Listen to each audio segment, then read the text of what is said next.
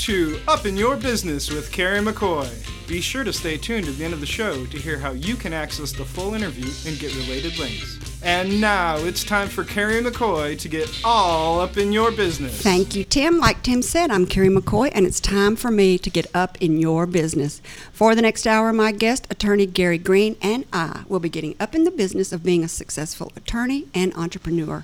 Gary practiced law for 13 years before deciding in 1991 to open his own law firm, the Law Offices of Gary Green. We hope through our storytelling of how we maneuvered the path of entrepreneurship in pursuit of our dreams that you will learn something, want to get involved, or be inspired to take action in your own life. And we'll be answering questions via phone and email, a little bit of free lawyer advice. For me, it began over 40 years ago when I founded Arkansas Flag and Banner. During the last four decades, Arkansas Flag and Banner has grown and morphed from door to door sales to telemarketing to mail order and catalog sales, and now relies heavily on the internet. Each change in sales strategy required a change in company thinking and procedures. My confidence, leadership knowledge, and my company grew. My initial $400 investment now produces nearly 4 million in annual sales. Each week on this show, you'll hear candid conversations between me and my guest about real world experiences on a variety of businesses and topics that I hope you'll find interesting. Starting and running a business or organization is like so many things. It takes persistence, perseverance, and patience. I worked part time jobs for nine years before Arkansas Flag and Banner grew enough to support just me.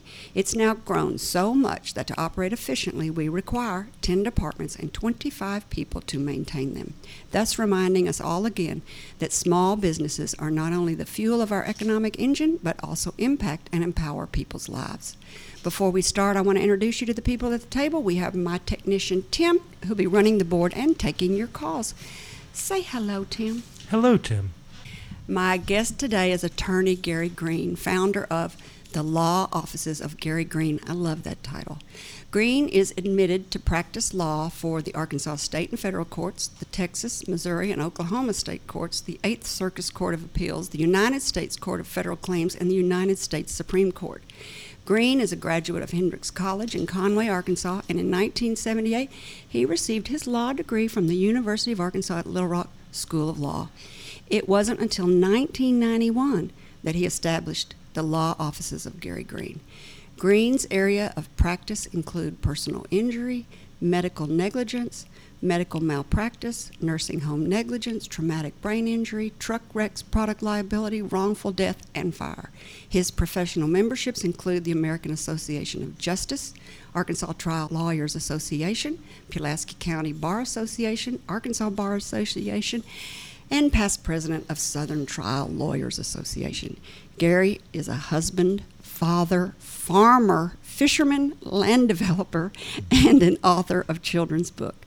It is an honor to welcome to the table the smart, successful, competent, and forthright attorney, counselor Gary Green. Thank you, Carrie. Glad to be here. Thank you. I was. Uh, we need to tell everybody that I've known you for a long time because they don't realize this. But when I started Arkansas Flag and Banner in 1975, I was living in Little Rock, and I moved into an apartment in 1976, and I lived in the basement apartment, and you lived right above me. And it was a grand time.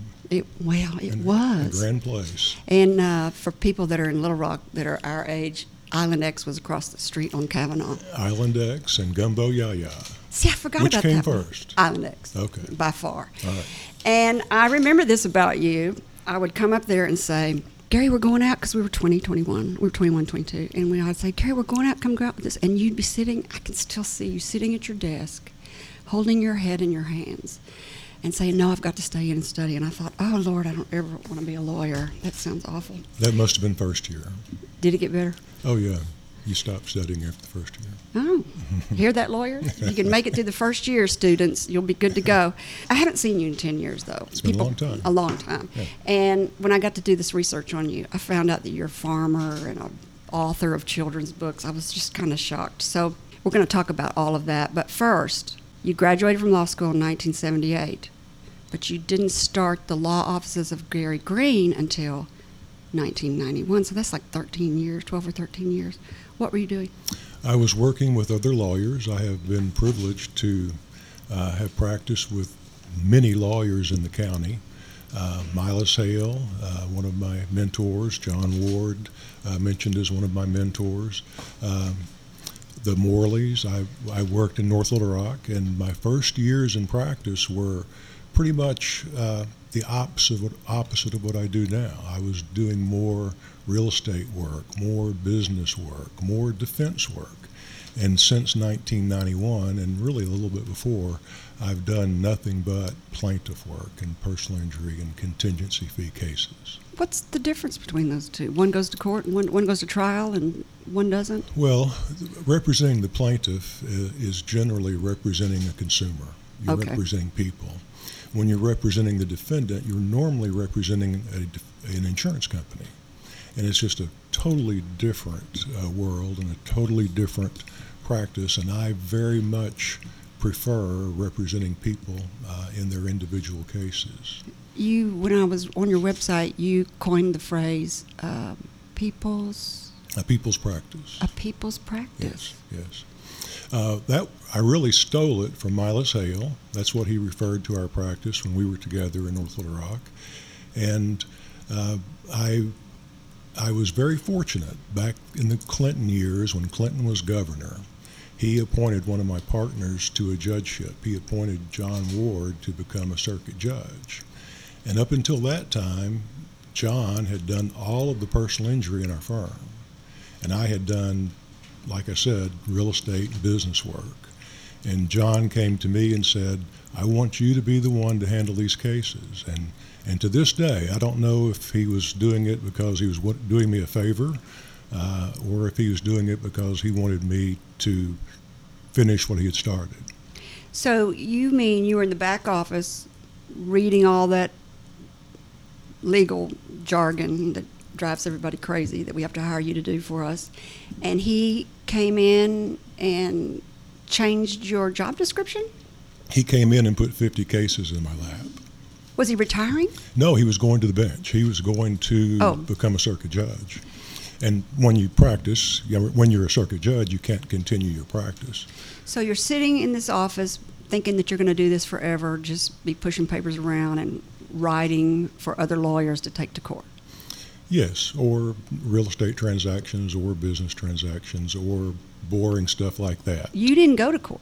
N- Back then, not so much.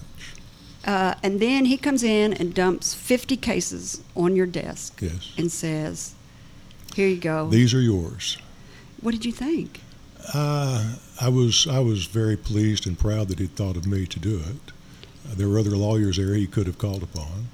Uh, I was happy to do it. I really, quite frankly, thought I was too good to be a personal injury lawyer. I was kind of uppity, and I was a business lawyer. Uh, and I took them on uh, as a duty, and by the time I finished, I was in love with it. Wow. So when did you decide to leave that law firm and start your own, the law offices of Gary Green? Oh, that that uh, with John was in the I can't remember the exact year. It was in the 80s. Uh, in 91 is when I left the lawyers who were still there. At one time, we had probably 21, 22 partners. And it was one of those moments when we all decided, and it was together, and we knew that we'd built something that was bigger than we wanted to mess with. And we let attrition take its toll. And we went from 21 to 20 and 19 to 18, and it finally dwindled down to four or five lawyers left. And uh, that's when I took my leave. We were down to a very, very small firm. Well, why did you want it to get smaller? Uh, I don't like meetings, and with the larger firms, there were lots of meetings. Uh, we had to. But when it got small, you didn't like it again. Oh, when it got small, no, I do like it small. I, I do like it small.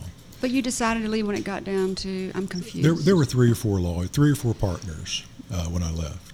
Why did you leave? Was there something that happened that you said, this no, is this no, is, no. Uh, at the time that I left, it was Milas Hale who was still there, uh, Butch Hale who was still there, and Virgil Young and myself.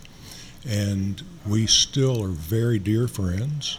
Uh, I've referred tax business to Virgil within the last week. He refers personal injury cases to me. Uh, but we were we had such different practices that it just made sense. Oh, I see.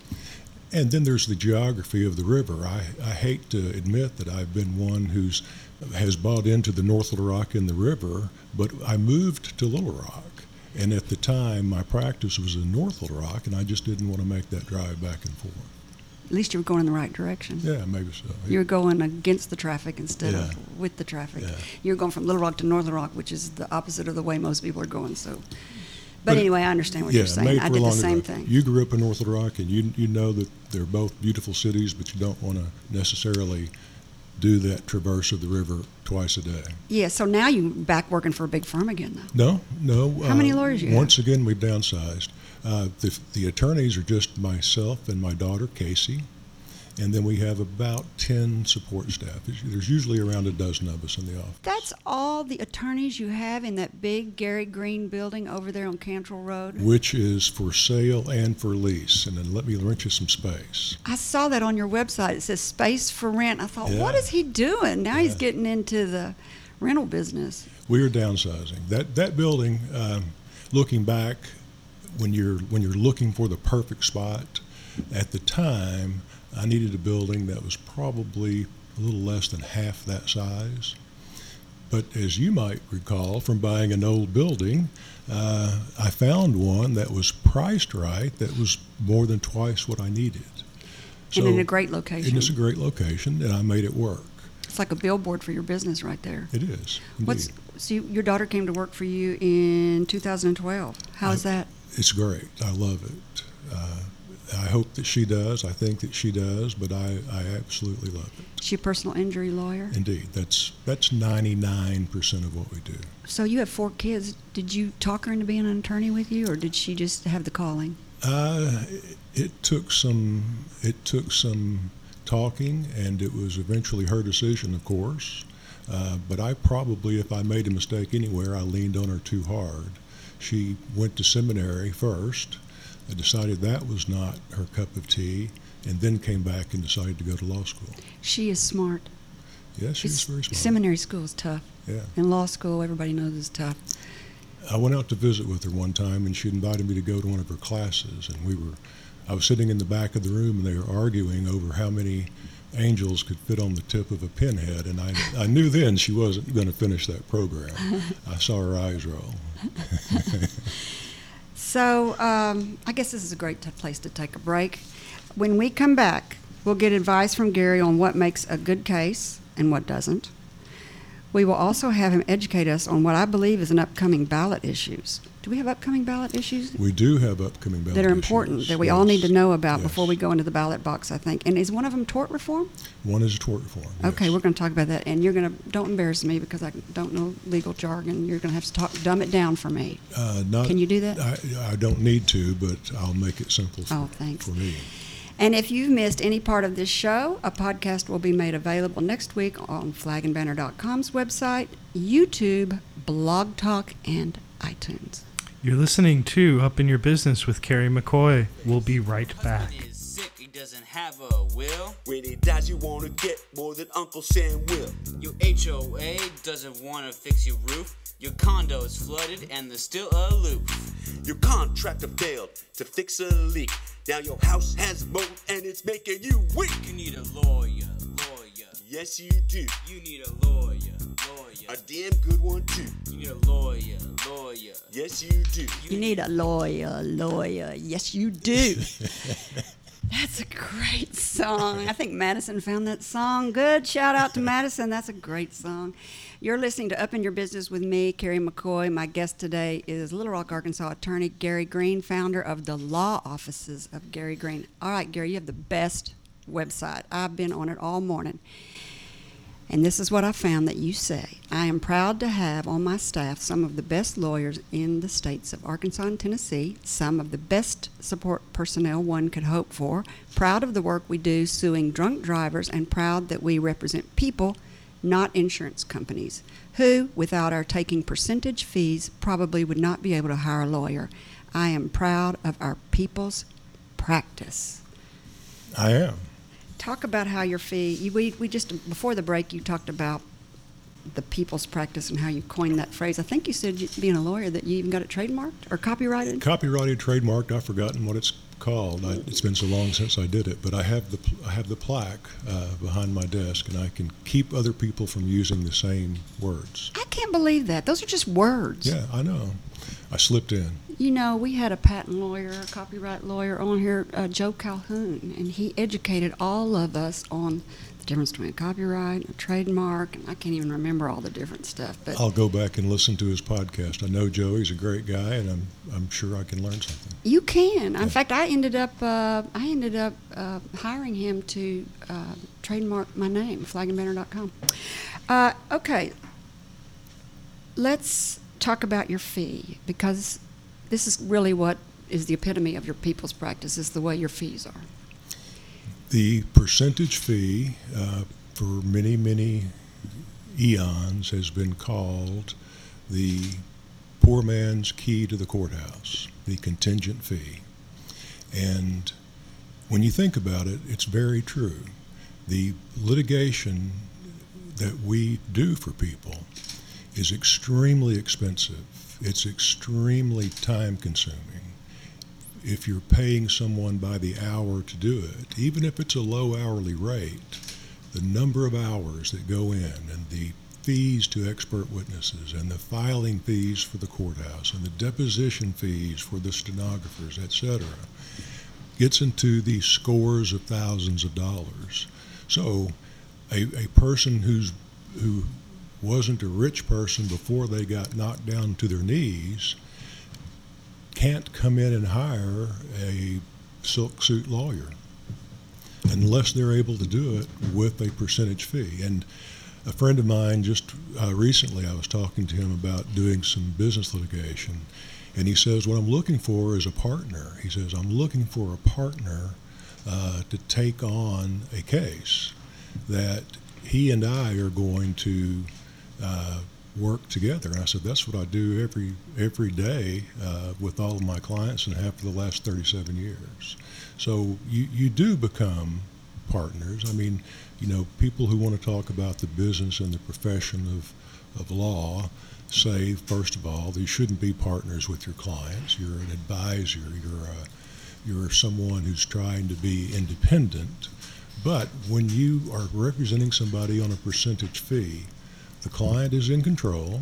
The client's case is the only thing that matters, but really you're partners. You know, you're, you're both working toward the same goal. So you would you you would in, I, I think the process would be somebody calls you and explains to your staff their their case, and if it sounds like they have a case, you probably have them come in and you discuss it in detail. And if you feel like it's able to go to trial and you're able to win it based on the information that they gave you, that's when you take it on. Because you don't just take on anybody that comes in. Well, you can't. I mean, you're you're in business. You're in a profession. You're also in a business. I think that uh, case selection is key. Case selection. Yes, and you've got to take on the cases that you know you're the best lawyer for that job. And when you hear about a case that somebody else is the best lawyer for the job, then you've got to tell your client that.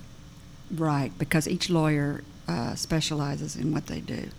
For example, we just mentioned Joe Calhoun. Right. If someone came to me and they wanted to copyright or trademark something, I would say you need to call Joe. So, how many cases, how of the cases you hear, what percentage of them are you think are a, are viable and winnable? Oh, a tough question. Let me let me turn it around on you, though. Okay. I, I think that uh, a good way to understand uh, that we're not ambulance chasers and we're not looking for frivolous lawsuits is to look at the number of cases we do turn down. And I think that if you look at medical malpractice cases, uh, that's probably a better indication. Truly, I will visit with a hundred people about their case before I take one case. I, I truly weed out 99% of the people who contact me because of medical malpractice or because of alleged medical malpractice. People love to have a, um, a problem with a doctor or poor outcome with a dentist or a doctor, and your friends will say you need to sue them. But it's not that easy. It's it's very difficult. It's very difficult. It's usually not malpractice. You know, we got to start with uh, our our hats off to the doctors. Uh, most of them are very smart. Uh, they're very well educated. They're very resourceful, uh, and they probably didn't make the mistake that the client feels that they might have made. So there's a lot of trying to find out what happened.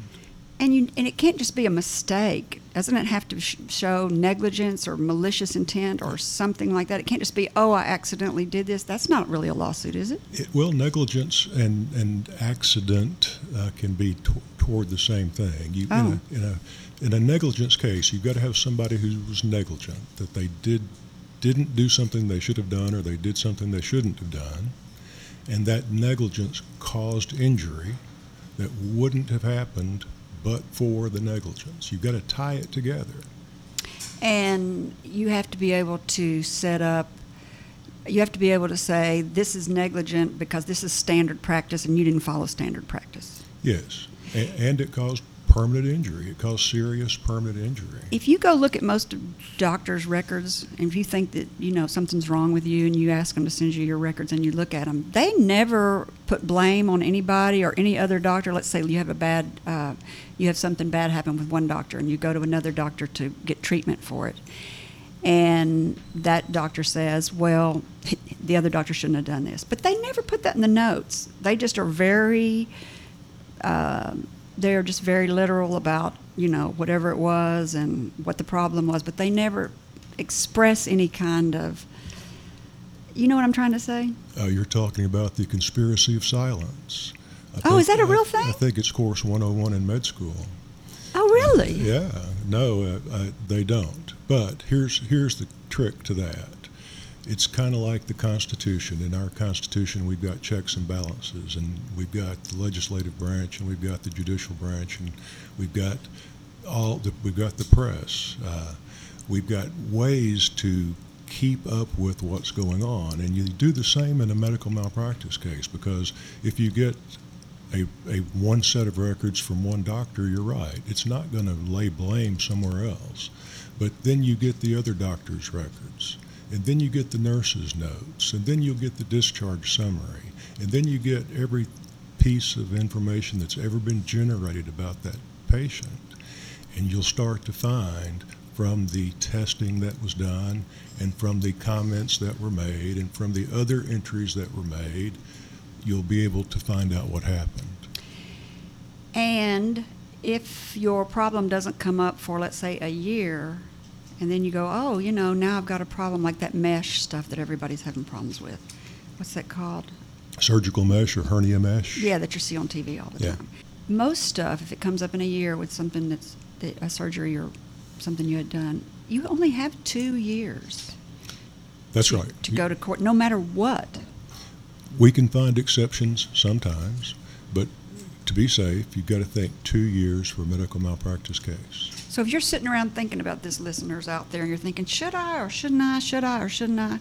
You've only got two years to make a decision, and the lawyer needs how long to prepare a case? We won't accept a case that's within 120 days of the statute of limitations. What is that? Four months. Thank you. Yeah. So and and, and think about it. We've got to go and get the records, and it takes it takes a long time to get records. And then we're not doctors; we don't know the medicine. We've got to then hire experts to read those records, and to get that done within four months is is pushing it. pushing it very much. Your other specialty is drunk drivers. Yeah, it's like shooting fish in a barrel, but yes, it's a specialty.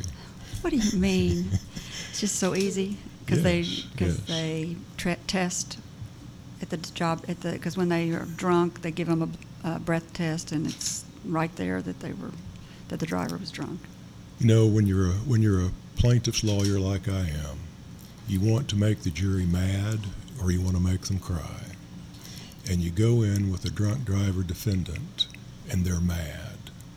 And uh, you better get out of the way because the verdict's going to be a bigger verdict. Really? Yes. Even though uh, we're not supposed to, when, when we're in court, talk about the golden rule. We're, we're not to tell the jury that put themselves in the shoes of the plaintiff. They can't help it in a drunk driver case. You can't say that in court? You can't say anything that suggests to the jury that they should put themselves in the shoes of the plaintiff. I didn't know that. It's considered such a strong argument that it's not fair. Wow. Yes. Uh, medical negligence, medical malpractice, what's the difference? Nothing. Uh, medical negligence uh, probably sounds uh, easier. Medical malpractice to me has a, a feeling of intent or uh, a bad feeling about it. And when you're when you're trying a medical negligence case, really all you're trying to do is show that the the doctor ran a stop sign. Uh, didn't intend to run the stop sign, Right. uh, but ran a stop sign and caused damages. Uh, I bet this one's easy. Nursing home negligence. Uh, they are easy. They're, it's a it's a uh, it's a different type of case, and the the cases are usually made uh, not so much based upon the negligence that was done at the time, but upon the staffing. It's And- always the staffing. Yes, and, and they don't hire enough people. Why do they not do that? It's money. Uh, they don't want to spend the money. That's the problem that my mother at my mother's place and her place when we went there six years ago was wonderful. The teachers' retirement fund owned them, and it's sold twice to two corporations, and now they're just cut back, cut back, cut back, Yes. and Tough cases, and the way that you win those is you go find an ex-employee, and who's no longer there, uh, and no longer bound to the employment agreements, and no longer bound to the pressures of that, and then you talk to that ex-employee and find out their mo, and find out what they didn't do and should have done. It seems like, from a business point of view, it would be smarter for the corporations to do a good job of training and staffing than to be paying high insurance and lawyers to fight these claims all the time. You'd think. You would think that. Mm-hmm. I mean, from a business point of view, I would think that. Uh, traumatic brain injury, truck wrecks, same things. Same thing. Traumatic brain injury to me is a very, very interesting area of the practice, and I've kind of made it a specialty. Uh, and and the, the reason I find it so interesting is because there are things like denial that go with a traumatic brain injury, like in alcoholism. But a traumatically injured person usually is in denial that he or she is injured. Really? Yes, and and you therefore you've got to go to the next layer. You've got to go to the spouse or to the parent or to someone who knows and lives with the traumatically brain injured person to find out what the deal is. Because if you ask a traumatically brain injured person, "Are you okay today?" the answer is yes. So they're not the ones that ever call you. It's their spouse that calls Yes. you and says something's wrong with my my wife or husband Yes. or son. Would you help me? Mm-hmm. And then how do you ever get if they're not uh, if they're so that is that does seem very hard because if they're not if they're in denial, how do you ever get them to tell you their story or be involved? Well, I I get their trust by asking them to do a couple of things. For example, I might uh, ask them to look behind themselves and check the rearview mirror. Uh, to pretend they're driving and, and look behind themselves, and, and if they, and then when they turn back around, I might say, "Did you get a little dizzy?" And and they'll they'll have felt that, and they'll they'll it'll start to dawn upon them that something might have happened. Uh, another good technique is to say, "Tell me the last thing that you remember before the wreck," and they'll tell you. You know, I remember the truck coming at me. And then your next question is, okay, tell me what your first memory was after the wreck. And they'll say, well, I was at the hospital. And then it starts to dawn on them that they did have a loss of consciousness, which is, for, for many neuropsychologists, uh, def, uh, the definition of brain injury. If there is a significant loss of consciousness, there probably has been a brain injury. But you get the client to realize that by recreating with them their memories. Uh oh, I think you've got a caller. Let's see if this is a real call. You're listening to Up in Your Business with Carrie McCoy and Gary Green. Have you got a question for me or my caller? Well, I have a correction. Oh, Uh. Gary mentioned that TBI patients were very often in denial, and that's really not the case because it's called deficit awareness. Okay. So a, a person with a TBI very often is not cognitively aware of their problems. So they're not denying anything. I, Does that uh, make sense? It, it does make sense. Uh, well taken. Well, and I, and I think that's why a good neuropsychological and a functional evaluation is, is what's needed to really assist the individual in regaining some of their functional functionality. I agree on the neuropsychologist. Okay, that's all I have. I certainly do. Thanks for your call. Thank you. Thanks for your feedback. Uh, product liability. What does that mean? Your baby, your baby swallows a, a button off the off the stuffy off the stuffed toy. Yes, it's any dangerous product uh, put into the chain of commerce, uh, uh, chain of commerce, and uh, causes harm. We mentioned a moment ago we were talking about statutes of limitations for medical malpractice cases, and Yeah. we talked about the the mesh injuries.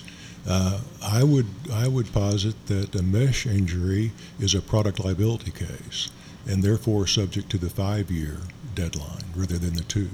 Oh, all right. Good to know. Which one's your favorite thing to talk about? Which one of these is, or not to talk about? Which one of these is your favorite case to try? The drunk driver you said is like shooting. Well, there's there's there's one type that's even easier, oh and that's legal malpractice. legal malpractice. Yes. Your your job? Yes, to sue another lawyer for dropping the ball on case. Um, I I tried one in July of this year. Uh, the the offer that was made to us prior to the trial was three hundred and fifty thousand dollars, and the jury came back with a two million dollar verdict. Really? Do you ask for a certain amount of money and then they can up it? Well, you can. Uh, there's discretion there, and my argument to the jury in closing was that this lady I represented had lost a kidney, and therefore we had the issue of permanence, and we had the issue of the anxiety that it caused her. So my my suggestion to them was that each of those elements was worth a million dollars, and then the other things, the medical bills or whatever, they could consider on top. They came back very quickly with a two million dollar verdict. And that was because her first lawyer did not do a good job of representing her. Well, he he did not finish the filing. He had the it was a two year deadline medical malpractice case. He filed it on the next to the last day.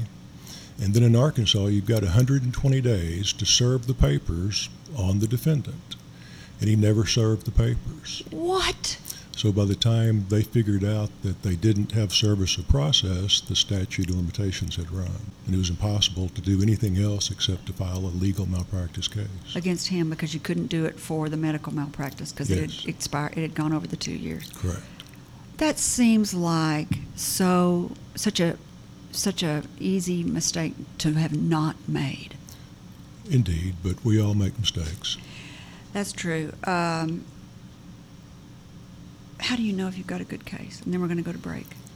You've got to have good people. You've got to represent people that you like, and you've got to represent people who want to get up and go to work every morning. But if you're the person that's fixing to call you, before they call you and waste everybody's time, is there some list of list of punch list that they could go down and say, I have a good case, or I don't have a good case? It, it, it so much depends upon the type of case uh, that really I couldn't I, I couldn't. There's no punch uh, list. Make punch Just call you. Yeah. Uh, let's take a quick break. When we come back, we'll continue to get advice from Gary. We'll be taking phone calls and we'll have him educate us on the upcoming ballot issues that you need to know about before you go into the voting booth. And if you miss any part of this show, a podcast will be made available next week on flagandbanner.com's website, YouTube, Blog Talk, and iTunes. You're listening to Up in Your Business with Carrie McCoy. We'll be right back.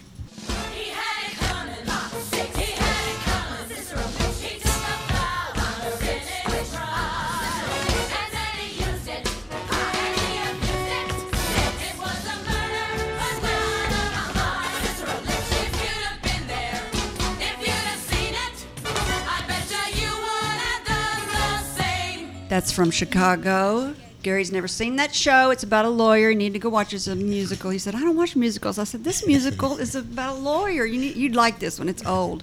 And then he, I said, It's old. It's about 15 years old. And he said, Oh, well, I may have seen it. Just forgot.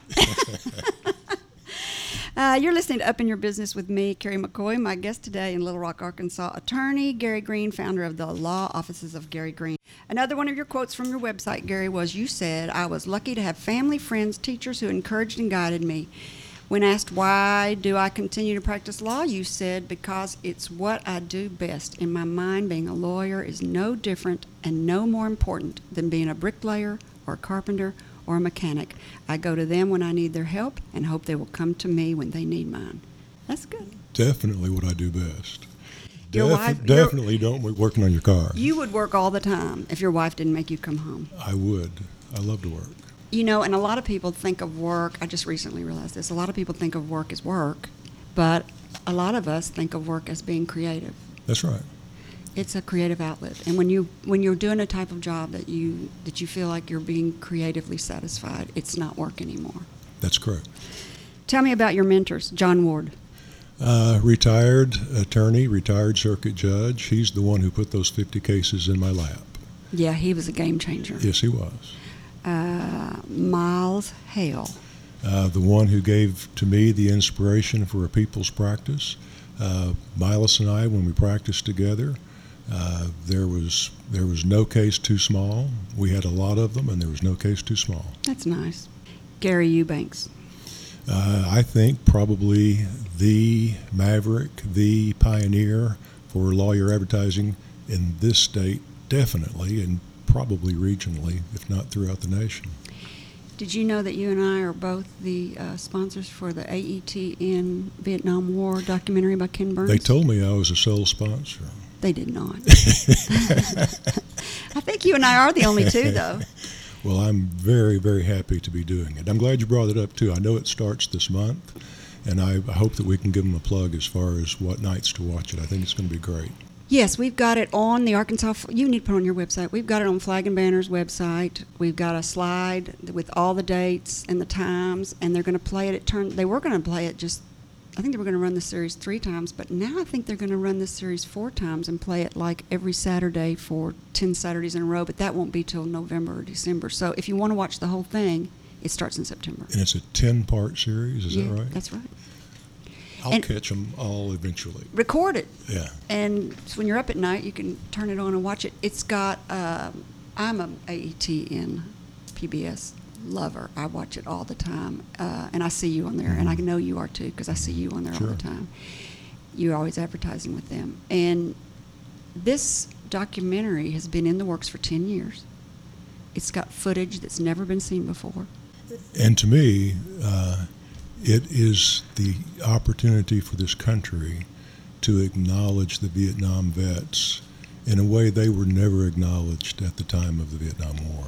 That is exactly what I said to Martin the other day when he asked me for a quote. And I said, It's time we gave them their due. Yeah. You also give credit to your parents and your grandparents to follow the golden rule. What's the golden rule? I was trying to teach that to Reese yesterday, and I found Who's Reese? Uh, older grandson, Okay. uh, four years old in November. Um, but I, I think I got through to him uh, that you do to others as you would have them do unto you. And I kind of make fun of that on my webpage as far as um, my parents and grandparents taught me the golden rule, and then my law professors told me to ignore it. And of course, we talked earlier about when you're trying a case to a jury, it's improper argument to mention or imply the golden rule. Although you can't say, put your put yourself in their shoes, in the plaintiff's shoes. You can say imagine. Imagine. Yeah, that's oh, one There's way always a lawyer trick to everything. So the other thing I love about you when I went on your website is you have a whole page dedicated to lawyer jokes. Sometimes, Carrie, you've just got to embrace it. I thought that was real. I wanted to tell a lawyer joke, and I thought, you know, that is so tacky. I did that to the poor police chief. I told that police joke, and he was like, "Yeah, that's not funny." And then I went on your website, and I was like, "He's got a whole list of them." And you started them in 1995. Your jokes go back to 1995. Yes. You launched your website in 1995. 95 or 96. We, Me s- we, too. we get a lot of, uh, of people sending us jokes. They'll apparently, when you look up lawyer jokes on Google, uh, our webpage pops up. That's one way to get SEO, um, search engine optimization, for you people out there that don't know what SEO means. But uh, I hear there are changes coming to our courts. You need to educate us. What's coming down the pike? Senate Joint Resolution 8 is on the ballot uh, for November. It is a tort reform measure, and it's been done very craftily on a couple of fronts, and they're going to fool people. They've already fooled people, and if you've been uh, approached at the grocery store to please sign this petition, they will say all it does is limit or cap lawyer fees. And that's true. It does limit and cap lawyer fees, but more importantly, it places a value on life and it caps a value on life of $500,000, which sounds like a lot of money, maybe, uh, until we follow the golden rule and put ourselves in the shoes of the person who's lost their life or lost a limb or lost Quality. their ability to have quality of life. So uh, they they painted the picture on the back. They painted the target on the backs of the attorneys to get people to think. Because, like I told you, the easiest case to try is a legal malpractice case. Nobody likes lawyers. I guess they all like their lawyer, but in general, the the group is not well respected, and they think that if they can gig the lawyers on reducing the fee, then the populace who's voting this in won't notice that they've just capped the value of their life in case they need their day in court. So, what's the name of this I think it's known as Senate Joint Resolution 8, Senate Joint Resolution 8? Is going to be in the ballot in what month November. of this year? Yes. And it's being touted as putting a cap on a lawyer fees, Yes, only. That's the only thing they mention. Uh, but it also times. puts a cap on what the plaintiff can receive. Yes, very, very much so. And you're saying it can only be five hundred thousand dollars. So if you so that two million dollar case for that lady who lost a kidney, she could only have gotten five hundred thousand Correct. for all. Is it malpractice only It's all cases. for all cases? Yes. For truck drivers when you lose your life, for every one of those personal injury topics that we talked about. Yes. The maximum you could ever get is five hundred thousand dollars. Yes. There are, I assume that there are ways to prove damages in excess of the $500,000 if, for example, there's a lost wage claim. The $500,000 does limit itself to the what I'll call for the purposes of this conversation pain and suffering and the the uh, general damages that are proven at trial. Specific damages are the damages for lost income or the amount of your medical bills or whatever. So I think that your verdicts can be $500,000 plus whatever your specials are. So you can piggy, you can you can piggyback on that. You can piggyback to some extent, but on the lady that we just talked about, uh, they probably wouldn't have exceeded a $500,000 verdict. Is she able to work? she is working, and that's one reason that the jury liked her. Uh, we put on testimony that when she goes to work, it, it is a chore, and that uh, when she climbs to the top of the stairs, she sometimes doesn't have her breath when she gets there, but she goes to work because she loves it. So that's coming out in November. We all need to go and vote. Or did they trick us in the way they did it, like vote for or vote against? You know how sometimes they do the wording and you think you're voting against it, but you're really voting for it? It, you know, you're you're voting to change our Constitution, so it would be a vote against amending the Constitution. And it's going to be called Senate. Joint Resolution 8. That's really good. And is that the tort reform? That is the tort reform. Is that the, is there anything else we need to know about?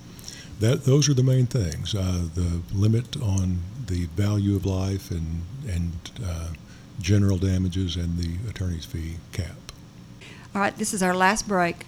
Uh, and when we come back, Gary's going to tell us about his other passions besides working. Can you believe that?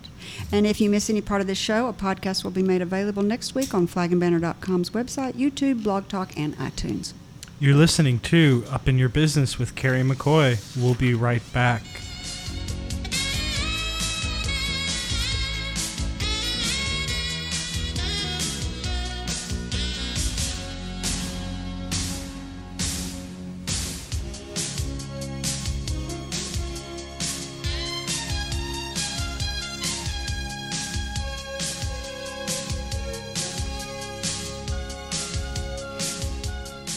So this is trivia. Does anybody remember what know what song that is? Do you, do you know Gary what song? I is? recognize it, but I couldn't tell you. It's L.A. Law. Do you watch? Do you watch lawyer shows? you. Know, I used to watch L.A. Law. I remember going into a courtroom one day, and the judge had seen the program the night before, and it, interestingly, our facts were the very same. And she kind of looked at me and said, "Did you see that show last night?" uh, and luckily for me, I was on the side of the good guy, and and the and the show he won, and we won too.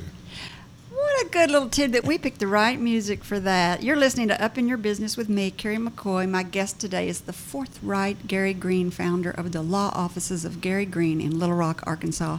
I'm going to tell you how to get in touch with him and his daughter, and they can help you if you think you've got a case. And we'll do that in five minutes at the end of the show. In addition to practicing law, you have a subdivision, a pecan grove, a vineyard, and this is my favorite. You've written two books for your grandchildren. Say the name of that one. Grand Père Bear. That's the first one I wrote. That's for what age? It's really for a second grader through a fifth grader. And grandpère means grandfather. Grandfather in French. So I'm taking these books, I'm nabbing them from him. And then what's this one? An American Bear in Paris. This is for. Probably uh, junior high, high school, maybe young adult. It's 100 pages long. Uh, and I, I think that almost any age group would appreciate it. You know, I'm going to have you sign them. I'm going to have you do this one to my granddaughter Evelyn. And I'm going to have you do this one to my grandson Marshall. I'll be happy to. Because that's exactly their age groups. And then you handed me another one that you signed for me that's still in. That's still printed out on paper, It publishes next month. and it's called A Day with Grand Père. You are so cute. I cannot believe that you are you do that. You find time to do all of that. Now you've got a vineyard. I do, It's muscadine. yes. Where? Petit Jean Mountain. Uh, started off grapes and muscadines, and uh, indeed this week I'm pulling out the last of the grapevines. Do you make any money at that? Absolutely not. I, I, uh, you ever talk to a duck hunter who says, "Well, that duck cost me a thousand dollars"? Yeah. My wine, if I were selling it, would be at least a thousand dollars a bottle. You don't even look like you drink wine. oh, I love wine. You do? And if you want a pecan pie, those are probably thousand dollar pecan pies too. Yeah, you have a pecan grove. Is it on the same vineyard? No, different property. It's on the Little Red River. Well- a property that I acquired to go trout fishing, and then you know I'm a workaholic, so I had to have some pecan trees too. So when you go up there, you can't just relax. You got to do work on pecan trees. Yeah. Who takes care of that property? That's what I always wonder about people that have these. I have neighbors who help me as far as mowing grass, that kind of stuff. So pecan trees don't need a lot of taking care you of, I guess. they they do uh, Aren't they- more more than I thought. Aren't they kind of uh, delicate? Yeah, they're kind of delicate, Yeah. aren't they? They won't produce pecans if you don't. Yeah. Is it true that if you don't pick up your pecans the year before, that they won't produce in the next year? No, I don't think that that's true. They do tell you to rake up everything to to cut down on the disease for the tree, et cetera. So I guess it could be true to the extent that if you allow the disease to develop, it would affect. But no, I think that we just have some good years and some bad years as a general rule. How many acres is it? 50 acres uh, on the pecans. And then how about the vineyard? Uh, it's probably on a two acre spot. So it's not too big. No. And then if, it, and then your trout fishing, it's really just for trout fishing. That's really why you bought it, like you said. Yes. So you're not trying to make any money at that at all. Oh, no, absolutely not. So how do people get in touch with you? Uh, I think it would be hard not to be able to find me if, if, uh, if the amount of money I spend for advertising is any indication. But we're on the web, ggreen.com. Uh, Yeah. You know, it's amazing because I know you, and you are a soft-spoken. I would probably categor- categorize you as an introvert, but you go to trial. Yes, You try them yourself. yes. Uh, I am an introvert. I, I very much appreciate my time alone. I appreciate the time that I spend uh, working on the pecan trees or working on the grapes or whatever. But uh, to me, being a lawyer is, is my job, it's my profession, and even though I'm nervous when I start talking and to the jury, Every time? I, every time, every time, I power through it. Yeah. That is so encouraging for our listeners. You just have to, everybody's nervous. Sometimes people think, oh, you've just got all the answers and everything's just so natural and easy for all of us put our pants on one leg at a time and we all have to fight our demons to be successful. Absolutely, you got to take the first step. How do you, how do you take that first step? How did you ever decide I'm going to do this? You got to read the book. Oh, the Grand Père Bear? yes. Oh, isn't that good? But, but you imagine it, and you tell people you're going to do it, then you do it. Where do you get these books? Uh, I- Amazon? yes, you can get them on Amazon, uh, and that's the best place to get them, really. Did you have to publish a bunch of them, print a bunch of them up? No, you don't have to this day and time. You can literally print a book, a book. A book. I, I when I did this, I got a hundred copies. These are hardbacks. Uh huh. You print a hundred. You print. You can literally print a hardback. Yes. That's really good to know. So, uh, any last words of advice? Go to vote this November. Go to vote this November. Uh, follow the rule of three. That's probably the best advice I've got to give to anybody. What's that mean? Uh, a persuasion technique that makes it easier to remember things and to say things and to have things recalled in the future to simplify your life. Say that again. The persuasion of three. What does that mean? The rule of three. It's in the book too. oh, gosh, I gotta go home. I'm, I gotta read this before I give it to the grandkids. All right. What's the rule of three? The rule of three is that it, it, it's easier to remember sequences of three rather than one or two or four or five. And, and Churchill is probably one of the best examples. Uh, when you think of Churchill and you think of his great speeches, you think of, we'll fight them on the streets, we'll fight them in the skies, we'll fight them on the beaches. Uh, it's going to take our toil, our sweat, and our tears. And it, when he said that, it was it's going to take our toil, blood, sweat, toil, and tears. And history has shortened it to three. We can remember things in terms of three more easily than anything else. So, beginning, middle, end. Uh, if you want to think about ways to remember things, group them into three. You can have a 39 point trial or speech memorized if you take it in terms of three, and then each of those points has three points that you're going to make, and each of those points has three points you're going to make. Uh, it's just the best thing that I've run across as far as uh, being successful and, and getting things down to simple terms. The rule of three. The rule of three. That is some of the best advice I've ever been given. Wow, it is, Gary. I've loved visiting with you. I haven't seen you in so long. It's been a real joy. Congratulations on your success. Thank you. Thank you for inviting me. You're welcome. I have a gift for you. Oh, Where all do you practice law? Really, right now, I would call myself all over the country, but most of my cases are in Arkansas. Well, I gave you Arkansas, according to your website, I gave you Arkansas.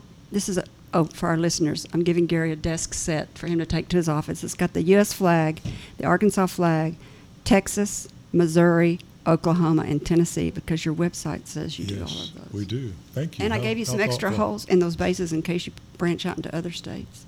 I shall. Thank you. You're welcome. Who's our guest next week? Next week is going to be Susie Cohen of the local First Arkansas Business Alliance. I've never met her. She's a young woman who has started like three businesses. She's a young entrepreneur, and I'm going to be really interested to learn about her and to see what, what she's up to now. I think she has a magazine. She, her goal, I think, is to uh, align all these Arkansas businesses to buy locally. Yeah, and apparently, from what I understand in the notes, we didn't reach out to her. She reached out wanting to be on the show. That's a real So I think that's one of the first guests we've had that they came to us Mhm. instead of us reaching out to them. that may be true. And, And she- it's on our year anniversary. That's right, everybody. Next next week will be our one year anniversary. Who knew we'd be here a year later? Me, I knew. And to my listeners, if you have a great entrepreneurial story you would like to share, I would love to hear from you. Send a brief bio, like Susie did, and your contact info to questions at upyourbusiness.org, and someone will be in touch. And finally, to our listeners, thank you for spending time with me. If you think this program has been about you, you're right, but it's also been for me. Thank you for letting me fulfill my destiny.